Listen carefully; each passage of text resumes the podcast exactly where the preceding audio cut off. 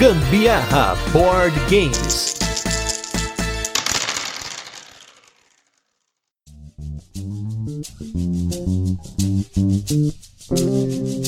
Fala galera, beleza? Aqui é Gustavo Lopes, Gambiarra Board Games, hoje com mais um turno de comentários. Esse programa no qual a gente fala sobre assuntos relacionados a jogos de tabuleiro que não entram nos nossos episódios semanais. E hoje eu vim aqui sozinho para fazer um episódio que muita gente pediu e eu vim aqui comentar sobre a minha experiência comprando jogos. Esse vai ser um episódio, assim, uma pauta um pouco livre. Eu vou falar aqui, vou comentar conforme eu for pensando aqui nas minhas experiências. Se faltar alguma coisa também, se vocês quiserem perguntar, como sempre, manda comentário aqui pra gente, seja na Ludopedia, no nosso Instagram, que eu sempre que possível eu respondo com o que eu sei. Eu vou tentar dividir essa pauta em duas partes. A primeira dela vai ser falando dos jogos que eh, tem no mercado nacional, seja jogo lançamento, jogo que já tá no mercado há um tempo, ou jogos esgotados aqui no Brasil. E depois eu vou falar um pouquinho da minha experiência de compras internacionais. Começando aí pela minha experiência com compras no mercado nacional, eu geralmente sempre procuro o menor preço. Eu não me importo tanto se tem algum dano na caixa, se é um jogo que já não tá mais lacrado, se ele tá usado. Eu sempre procuro o menor preço. Para jogos zero, eu costumo comprar na Bravo Jogos, porque ela é perto da minha casa, então o frete é zero. A gente pega o carro aqui, 5 minutos tá na Bravo. Então a gente dá preferência para nossa loja local, a loja mais próxima, para poder cortar esse custo aí com o frete. Mas é muito comum, quando se fala de preço de jogos no mercado nacional, eu consultar o Compara Jogos. Para quem não conhece esse site, acessa aí comparajogos.com.br. O Compara Jogos ele é um agregador de lojas, então não são todas as lojas que existem no Brasil que estão dentro dele, mas você tem uma gama de lojas que estão lá dentro e o que, que você faz no Compara Jogos? Você busca por um jogo, por exemplo, sei lá, eu quero comprar um Gloomhaven. Então eu digito lá na pesquisa Gloomhaven e ele vai me mostrar a disponibilidade e o valor do Gloomhaven Raven em todas as lojas que estão lá dentro do Compara Jogos, ordenadas pelo menor preço para o maior preço. Mas não é só isso, tem uma parada muito bacana no Compara Jogos, que se você tiver um login lá, se, cadastrar no Compara Jogos, você consegue colocar um valor, por exemplo, o Gloomhaven a média aqui tá R$ 1.200, e eu quero comprar um Gloomhaven só quando ele estiver batendo uns 900, tô chutando um preço baixo aí, perto da média, eu coloquei lá, 900 reais, e você coloca no sininho, e aí se em algum momento do tempo, alguma loja colocar esse preço no jogo, você vai receber um alerta por e-mail, para que você possa lá consultar e comprar. Eu mesmo já fiz isso com vários jogos, um exemplo é o Obscurio, que era um jogo que na época que ele saiu, ele tava num preço bem mais elevado que o valor dele sairia se fosse pelo Miniature Market, que é uma loja que eu costumo importar, então eu coloquei um valor lá, se não me engano, acho que foi 190 reais, e o dia que apareceu um anúncio a 190, eu cliquei e comprei o jogo, na verdade a Carol me deu de presente, mas enfim, você consegue dessa forma colocar um valor que você está disposto a pagar nesses jogos, e aí se aparecer um anúncio de alguma loja com esse valor, legal, olha aí, você tem aí o alerta alerta para rapidamente você tomar uma decisão. E tem uma outra função do comparar jogos que eu uso muito, por mais que eu acho que essa função ela foi extremamente danosa para o mercado, que é a função do histórico de ofertas. Por exemplo, eu peguei aqui o Gloomhaven e eu consigo visualizar no Gloomhaven o preço do Gloomhaven no período de um mês, seis meses, um ano e dois anos. E por que, que eu comentei sobre ser danoso? Porque é muito fácil você entrar no Compara Jogos e verificar, conforme o jogo vai esgotando, o preço dele subindo. Porque se torna uma especulação de mercado, é oferta e demanda. Antigamente, você precisava entrar loja por loja para ver se tinha disponível, quanto que estava o preço. Eu fazia isso, colocava isso no Excel. E hoje, eu não preciso fazer isso, porque eu olho no Compara Jogos, mas ao mesmo tempo todo mundo pode, inclusive as próprias lojas. E teve em vários momentos na pandemia que alguns jogos começaram a esgotar e você via claramente essa curva subindo o preço do jogo, como foi o caso do Brass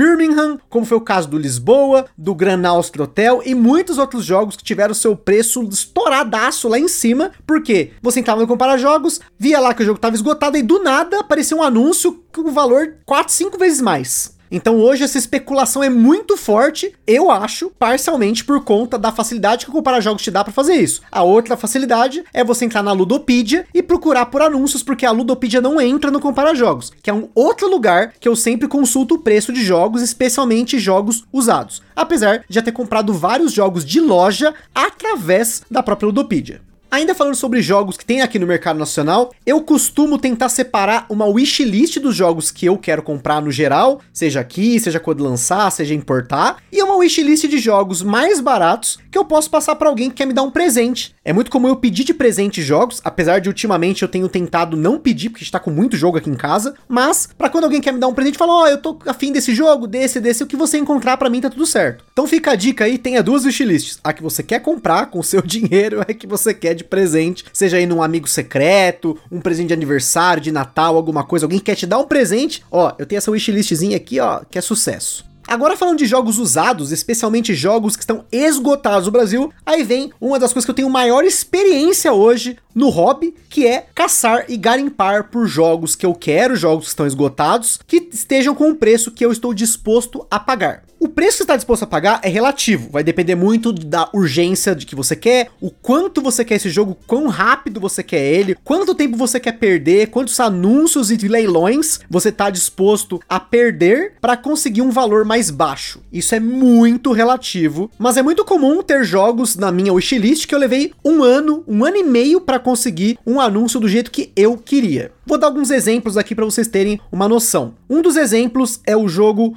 War of the Ring, segunda edição, ou Guerra do Anel. Esse é um jogo que eu já tinha comentado em alguns episódios aqui do Gambiarra que eu estava procurando, mas grande parte dos anúncios que eu vi vendendo desse jogo, principalmente no último um ano, era de 800, 900 mil mais, e geralmente são cópias que estão detonadas, ou tá faltando alguma coisa, ou a caixa tá toda cagada, e apesar de eu não ter muito apego à caixa de jogo, ter split corner, alguma coisa assim, chegando nesse nível de valor, eu não tô disposto a pegar uma caixa que tá tudo esbranquiçada, rasgada e tudo mais. Então, eu levei muito tempo para conseguir a cópia que eu comprei, que saiu no valor de 600 reais. Foi mais caro do que o valor que esse jogo saiu lá em 2012, mas pela oferta e demanda que esse jogo tem, eu paguei relativamente barato. E como que eu consegui essa façanha? No geral, falando de jogos usados, eu monitoro seis grupos no Facebook diferentes, eu monitoro alguns grupos de WhatsApp diferentes e também no Telegram. E a cada X tempos eu entro para conferir, principalmente da parte da manhã e na parte da noite. São horários que eu entro ali rapidinho. É uma atividade que não leva mais do que 5 minutos para mim. Eu ordeno os anúncios pela ordem de tempo, né, do mais recente para o mais antigo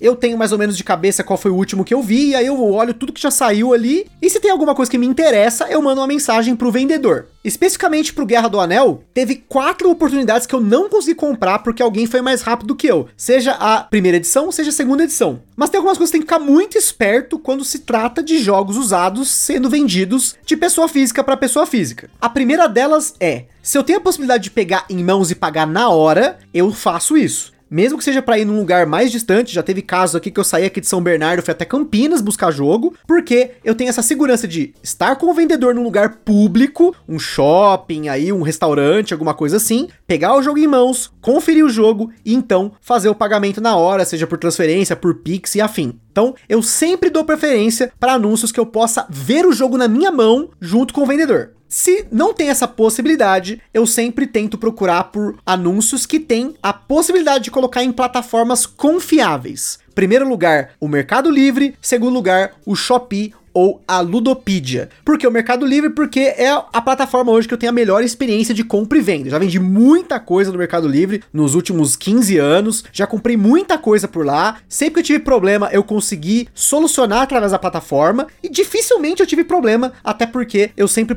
procuro bastante sobre o vendedor, né? Uma forma de você procurar sobre o vendedor, principalmente no caso aí do Facebook, é você entrar no perfil do vendedor, verificar se ele tem outros anúncios, se ele tem avaliações no marketplace do Facebook, principalmente entrar no perfil pessoal dele, verificar se ele tem amigos, quando que ele se cadastrou no Facebook, porque eu comentei em episódios passados aí de uma experiência que eu percebi no Facebook de uma moça lá que estava vendendo o War of the Ring por um preço extremamente ridículo e infelizmente teve quem caiu nessa, porque essa suposta vendedora, ela contava uma história que ela tinha uma loja em Lages e aí por conta de um divórcio ela fechou a loja, a loja faliu, eu não me lembro exatamente qual era a narrativa, era uma narrativa muito bem construída, como todo golpe, tem uma narrativa muito bem redondinha, mas ela tinha muitos furos, porque eu perguntei o CNPJ da loja, ela não pôde me passar, eu perguntei por que ela não me podia me passar uma plataforma como Mercado Livre, Shopee ou até a própria loja dela online, nome de loja não me passou. Então você tem que fazer um pouquinho de investigação, por mais que a pessoa se ofenda, porque vai acontecer, já aconteceu comigo, da pessoa se ofender para eu desconfiar dela, achar que ela era um fake, mas eu prefiro sempre jogar no seguro. Então, entrar no perfil da pessoa no Facebook, você pode olhar quando ela se cadastrou. Geralmente, se faz pouco tempo que ela se cadastrou no Facebook, desconfie. Esse perfil novo deve ser fake. Se ela tem pouquíssimos amigos, a mesma coisa. É muito comum na hora de criar um perfil fake, o malandro vai lá e sai adicionando um monte de gente aleatória. E tem quem aceite sem perguntar. E a pessoa faz isso para tentar legitimar o perfil. Mas tome muito cuidado com essas. No caso dessa moça, ela só aceitava pagamento via Pix, ela disponibilizava um número de WhatsApp para você conversar. Mas gente, qualquer um hoje pode comprar um chip de 10 conto, colocar no celular fazer uma malandragem aí pra conseguir mais 100 conto, que era o caso lá, acho que ela tava vendendo o jogo por 100 reais, e aí ganhou 90, porque gastou 10 do chip, quebra o chip e acabou. Você nunca mais vai ver esse telefone, ela deleta o perfil do Facebook, acabou, não tem como correr atrás depois. Como a gente fala em todo episódio do Gambiarra, não compre por impulso, porque realmente você vê um anúncio barato, sem foto, ou com umas fotos esquisitas, assim, que parece que foi tirado de um celular muito ruim, ou que parece foto do Google. Gente, não compre. Tenta investigar a pessoa. Fala assim: olha, me manda uma foto agora do jogo. Eu quero ver uma foto. Você não tem como me mandar uma foto agora? O Google, por exemplo, tem uma função de busca por imagem. Você pode salvar a imagem, pegar essa imagem, fazer o upload dela na busca e verificar se ela acha outra imagem do mesmo tipo. E eu já peguei anúncio de que a pessoa pegou a foto do Google e aí colocou como se fosse a foto dela. E aí teve quem caiu e depois vai lá na comunidade: "Ai, gente, comprei com tal pessoa, essa pessoa desapareceu", já era. Não tem o que fazer. E outra coisa, claro, é que quanto mais velho for o jogo, maior a chance desse jogo ter marcas de uso, mofo por ter ficado guardado e assim vai. Então, por isso, sempre peça fotos do jogo. Ou, como eu falei, se você vai fazer a compra pessoalmente, confira. Não custa nada você se proteger na hora de comprar um jogo usado. E além de grupos do Facebook, do WhatsApp, do Telegram, claro, nós temos aí a nossa saudosa Ludopedia, na qual você pode marcar os jogos que você quer na lista de desejos, e sempre que alguém faz um anúncio, seja de um anúncio de venda direta ou de leilão, você vai receber um alerta. Esse alerta hoje ele fica somente na plataforma, você não recebe um e-mail, então é sempre importante você estar tá ligado no seu perfil da Ludopedia, entrar todo dia, mas com certeza na Ludopedia é muito comum você ver os preços um pouquinho mais altos do que nesses grupos, porque o que que acontece? Muitas vezes nesses grupos é uma pessoa que ela não tá tão imersa no hobby, aí ela procura lá, compra e venda de jogos de tabuleiro, e aí ela anuncia por um valor que ela pagou ou até mais baixo. Já na Ludopedia você tem os robistas mesmo, os caras que realmente sabem se um jogo tá out of print, o quanto vale, entre aspas, esse jogo nessa especulação de mercado. Mas eu mesmo já comprei vários jogos na Ludopedia, seja de anúncio ou leilões. E o leilão merece um alerta aqui, porque jogos em leilão é uma loteria. Já teve casos, por exemplo, de eu entrar no leilão, dar um lance, ninguém deu lance ou deram lances muito baixos e eu consegui pegar o jogo no valor show. E já teve casos de começar guerra de lance, seja entre eu e a pessoa ou entre várias pessoas, e aí o preço do jogo vai nas alturas. E é muito comum, antes de qualquer leilão, eu faço o seguinte: eu defino para mim um valor que eu tô disposto a pagar e eu não dou nenhum lance acima desse valor. Por esse motivo eu já perdi muito, mas muito mais leilões do que ganhei. Um exemplo aí, na época eu queria comprar o jogo Mombasa do Alexander Pfister, ele tava no hype na época e ele tava já esgotado, e era muito comum os leilões subirem muito mais alto de quanto era o valor do jogo em loja. Naquela época, por exemplo, eu estava disposto a pagar até 300 reais no Mombasa. E teve um dos leilões que eu participei que virou uma guerra entre duas pessoas que o jogo foi a 780 reais. Pra vocês terem uma noção da loucura que se torna quando a galera realmente quer ganhar e se torna quase uma questão de honra. Teve um outro leilão de um Escape Plane que ele superou o valor que o jogo saiu depois pela Mosaico no reprint, né? Na nova tiragem, vamos dizer assim, do Escape Plane. Mesma coisa para jogos como On Mars, que eu entrei em leilão e desisti. Depois comprei o jogo por um valor mais baixo na loja da Mosaico. Várias cópias do Village que eu tentei comprar, foi tema aí do nosso último episódio. E teve casos aí que eu tinha Village por 350, 450 reais. E, por sorte, o Compara Jogos foi o que me salvou e eu consegui comprar comprar o jogo a 250 na época com frete, se eu não me engano. Mas tem muitos casos de jogos sem hype, jogos menores, tipo Tibor the Builder do Fister, o Friday do Free Dead Man Freeze, que teve até episódio já no Gambiarra. Foram jogos que eu comprei em leilão, teve um, dois lances e eu matei, consegui arrematar o jogo. Então acho que em resumo, o meu, entre aspas, algoritmo de compra para jogos que foram publicados aqui no Brasil, depois que eu passei pelo processo de conhecimento do jogo,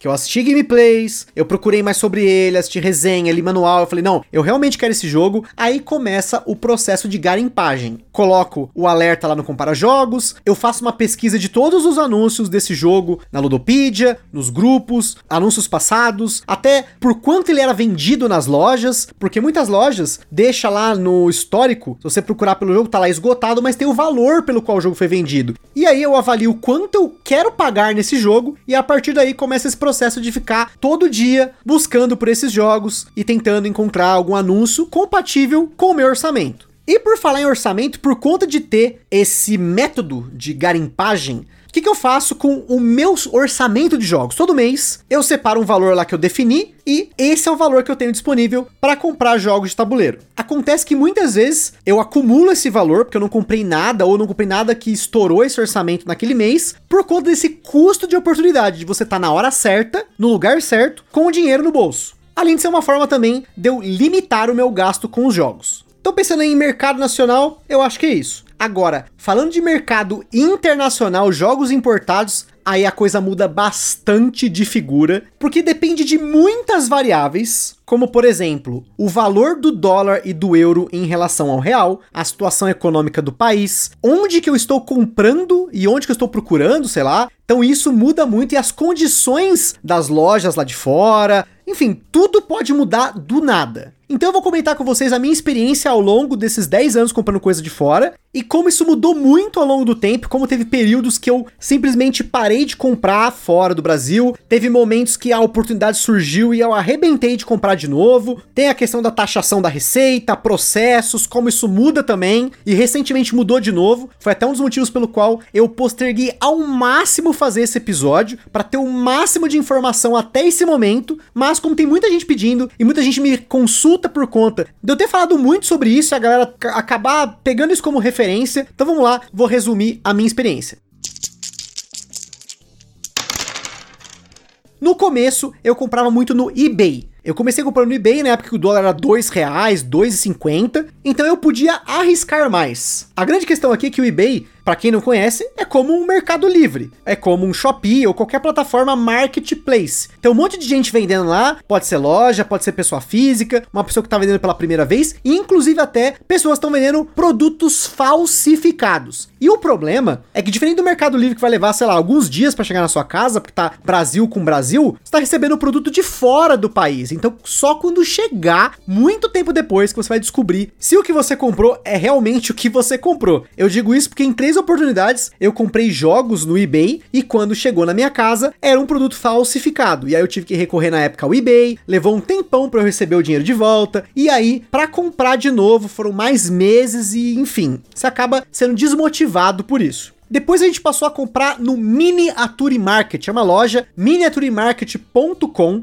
é uma loja dos Estados Unidos, que na época que a gente comprava bastante no Miniature Market, o frete dela era muito melhor do que o frete de um site como o eBay. A gente aqui descobriu a Miniature Market na época do Zombicide, e a gente chegou a comprar bastante coisa do Zombicide lá, especialmente quando saiu a versão Black Plague, porque nessa época do Black Plague começou a aparecer muita caixinha daqueles special guests, tinha os Zombie Bosses, o Hero Box, até sleeve eu cheguei a comprar na Miniature Market, um sleeve premium da Fantasy Flight, que a Galápagos chegou a vender no site dela há muitos anos, e aí para manter o mesmo padrão, teve uma época que eu comprei uma caixa imensa, caixa fechada de sleeves da Fantasy Flight e tem o sleeve sobrando aqui até hoje mas valia muito a pena. Na época, acho que saiu 15 reais cada pacote desses sleeves e hoje tá uma fortuna. A grande questão com a Miniature Market é que depois de algum tempo, a modalidade de frete que ela mandava pro Brasil, que era super barata, mudou e o frete quadriplicou de preço. Depois teve um pequeno momento, se eu não me engano, no final de 2020, começo de 2021, que ela teve uma modalidade de frete para coisas pequenas. Então eu acabei comprando algumas coisas, como a expansão do Tokaido. Porém, novamente, os preços de fretes foram lá em cima. Então hoje eu não tenho consultado mais a Miniature Market, porque sempre que eu consulto, eu me decepciono. O valor do do frete é muito alto. Mas a miniature market acontece de muitas vezes que aparecer jogos que eles custam, sei lá, 50, 60 dólares e para fazer queima de estoque, eles vendem por 10 dólares. E aí, o frete, apesar de ser, sei lá, 30 dólares, ainda vale a pena, porque mesmo que o jogo caia na receita e taxe, ainda fica num preço bacana. Na minha experiência com a Miniature Market e até mesmo com o eBay, eu nunca comprei nada de jogo de tabuleiro que custasse mais do que 50 dólares. Ao mesmo tempo que eu nunca fui taxado em nenhuma dessas duas plataformas. Porém, aqui entra uma parte complicadíssima quando se fala em importação.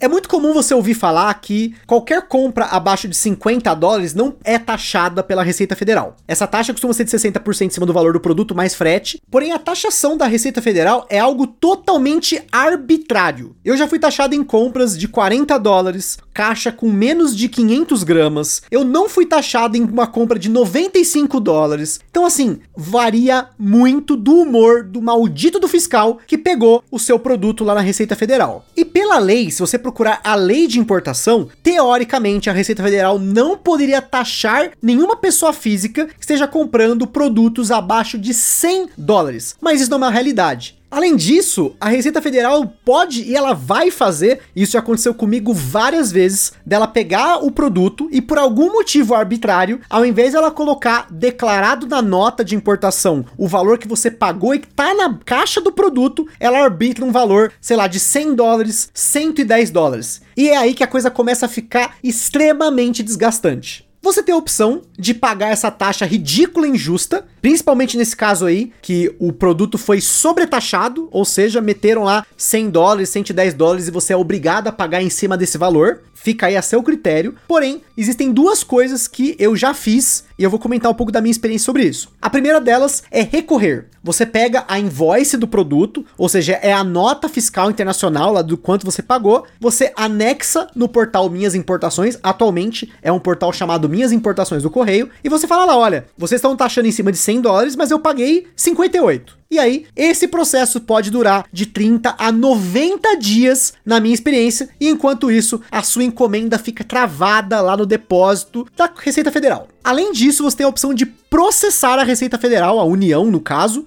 com base numa jurisprudência de que a Receita Federal não pode taxar, segundo a lei, encomendas abaixo de 100 dólares. E essa jurisprudência é tão importante para compras entre 50 e 100 dólares quanto para casos em que você foi taxado abaixo de 50 dólares, porque aí a Receita Federal não está seguindo nem a portaria, que no caso já é ilegal, que sobrepõe essa lei dos 100 dólares. Mas a, a primeira coisa aqui, gente, eu não sou advogado, eu entendo pouquíssimo de leis. O que eu conheço aqui é o que lá no grupo do Aftermatch um brother nosso lá, que era o Ricardo Miranda, que infelizmente faleceu, mas antes ele deixou esse legado, esse monte de informação sobre como ele processou dezenas de vezes a União Federal para recorrer a essas taxas abusivas. Nesse método do Miranda, o que, que ele fazia? Você entrava no portal do TRF, que é o Tribunal Regional Federal, mais especificamente no portal do JEF, que é o Juizado Especial Federal da sua região. Cada região do Brasil tem o seu e cada região tem um sistema diferente e você fazer um pedido de atermação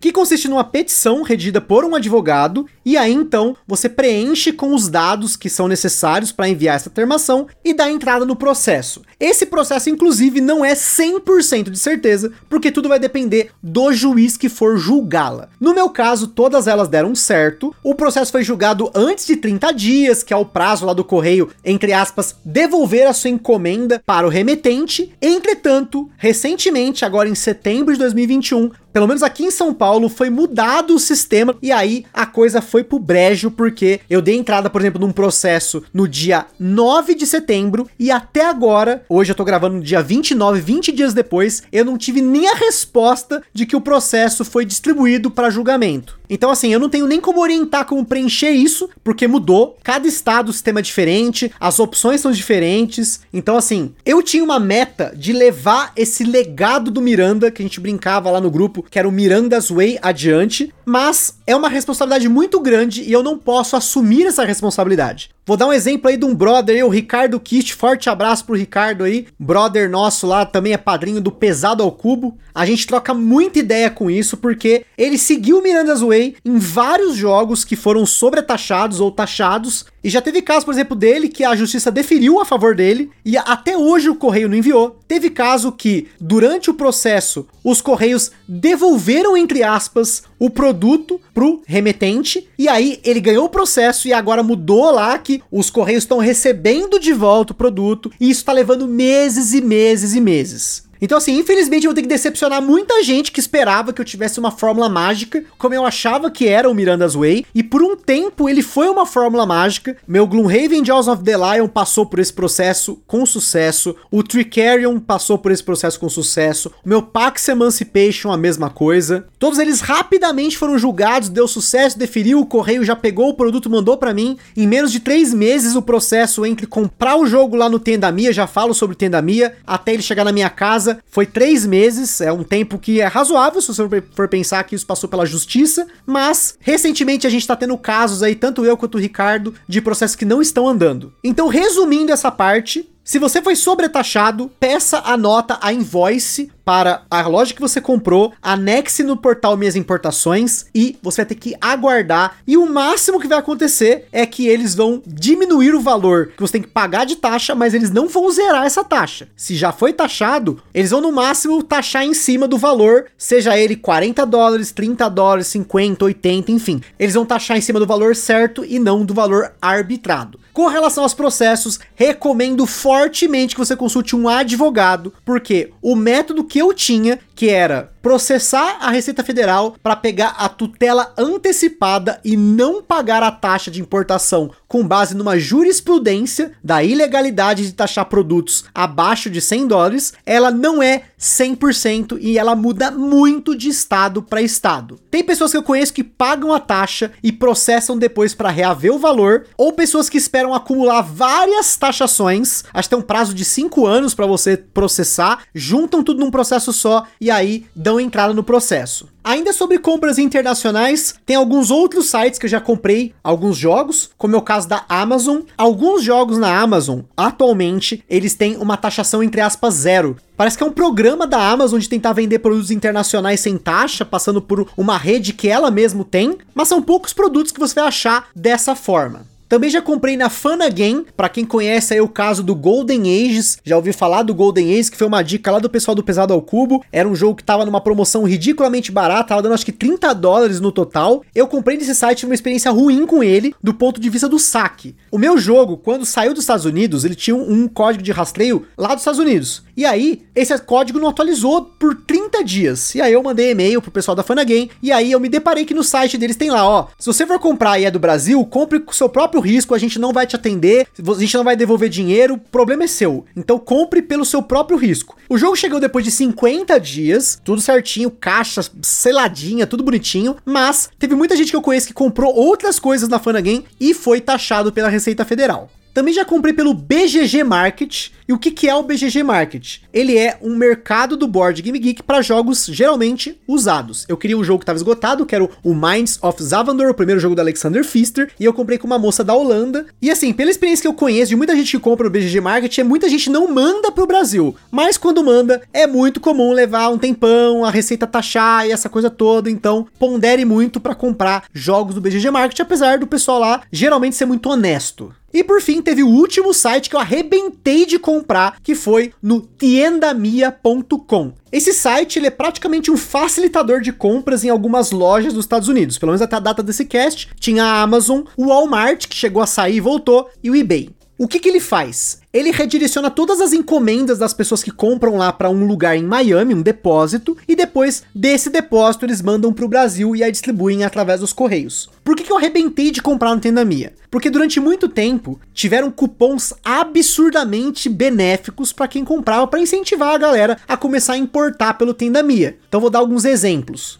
O meu Tricerion, ele saiu por 290 reais, porque eu consegui um Tricerion lá na Amazon, lá dos Estados Unidos, que tava em promoção. Eu consegui um cupom com a galera nos grupos aí de 80 reais E como você tem a questão do peso, o frete do Tendami, ele tem um frete interno e um frete que manda para o Brasil. Esse frete interno, ele depende do peso do produto. Mas como o produto estava com o peso errado, o preço do frete saiu muito baixo. Só que por esse mesmo motivo, eu imagino que ele foi sobretaxado quando chegou aqui, porque a Receita pesou lá e viu o valor, achou muito baixo, sei lá, arbitrou lá um valor para poder taxar. Teve um momento de 2021 que o meu orçamento estava totalmente direcionado para essas compras. O dólar estava começando a dar alguns sinais de baixa. Teve um momento que eu cheguei a pagar acho que 4,90 no dólar. E aí com esses N cupons, teve promoção do Mastercard Surpreenda, que ele te dava cupons de 25% de desconto, dependente do valor que você podia pegar. E aí eu peguei várias coisas nessa época, mas tudo depende da época. Os cupons já começaram a diminuir o valor, as condições mudaram um pouco. E como eu tava aliando as minhas compras do Tenda Mia com o esquema do processo da União, como as duas coisas começaram a ficar balançadas nesse momento do tempo, eu não tenho importado nada. Eu só tenho importado quando na verdade eu tenha quem possa trazer para mim alguma coisa aqui pro Brasil. Teve três pessoas aí que foram fundamentais nesses últimos dois anos, que é o meu irmão, que traz coisa para mim lá da República Tcheca, teve o Jorge Oliveira, um grande e forte abraço para ele, pra esposa e pra mãe dele, o Jorge que é lá do Canadá, e ele me ajudou aí com algumas compras, e também um forte abraço lá pros Estados Unidos, pro nosso brother Leroy Souza, e pra Juliana, sua esposa, que trouxe pra gente aí o Vinhos e também o Cerebria Origin Box, essa caixa imensa imensa que ele trouxe na mala de mão e eu sou eternamente agradecido. E esses são casos de pessoas que eu acabei contando que felizmente me ajudaram nesse processo, sabem o quanto a gente batalha criando conteúdo, procurando esses jogos, garimpando jogos para nossa coleção, mas também para fazer conteúdo para vocês. Mas eu sei que nem todo mundo pode contar com essa possibilidade, não conhece ninguém que mora fora, que vem regularmente pro Brasil, então acaba complicando e aí tem que recorrer à importação mesmo via frete normal.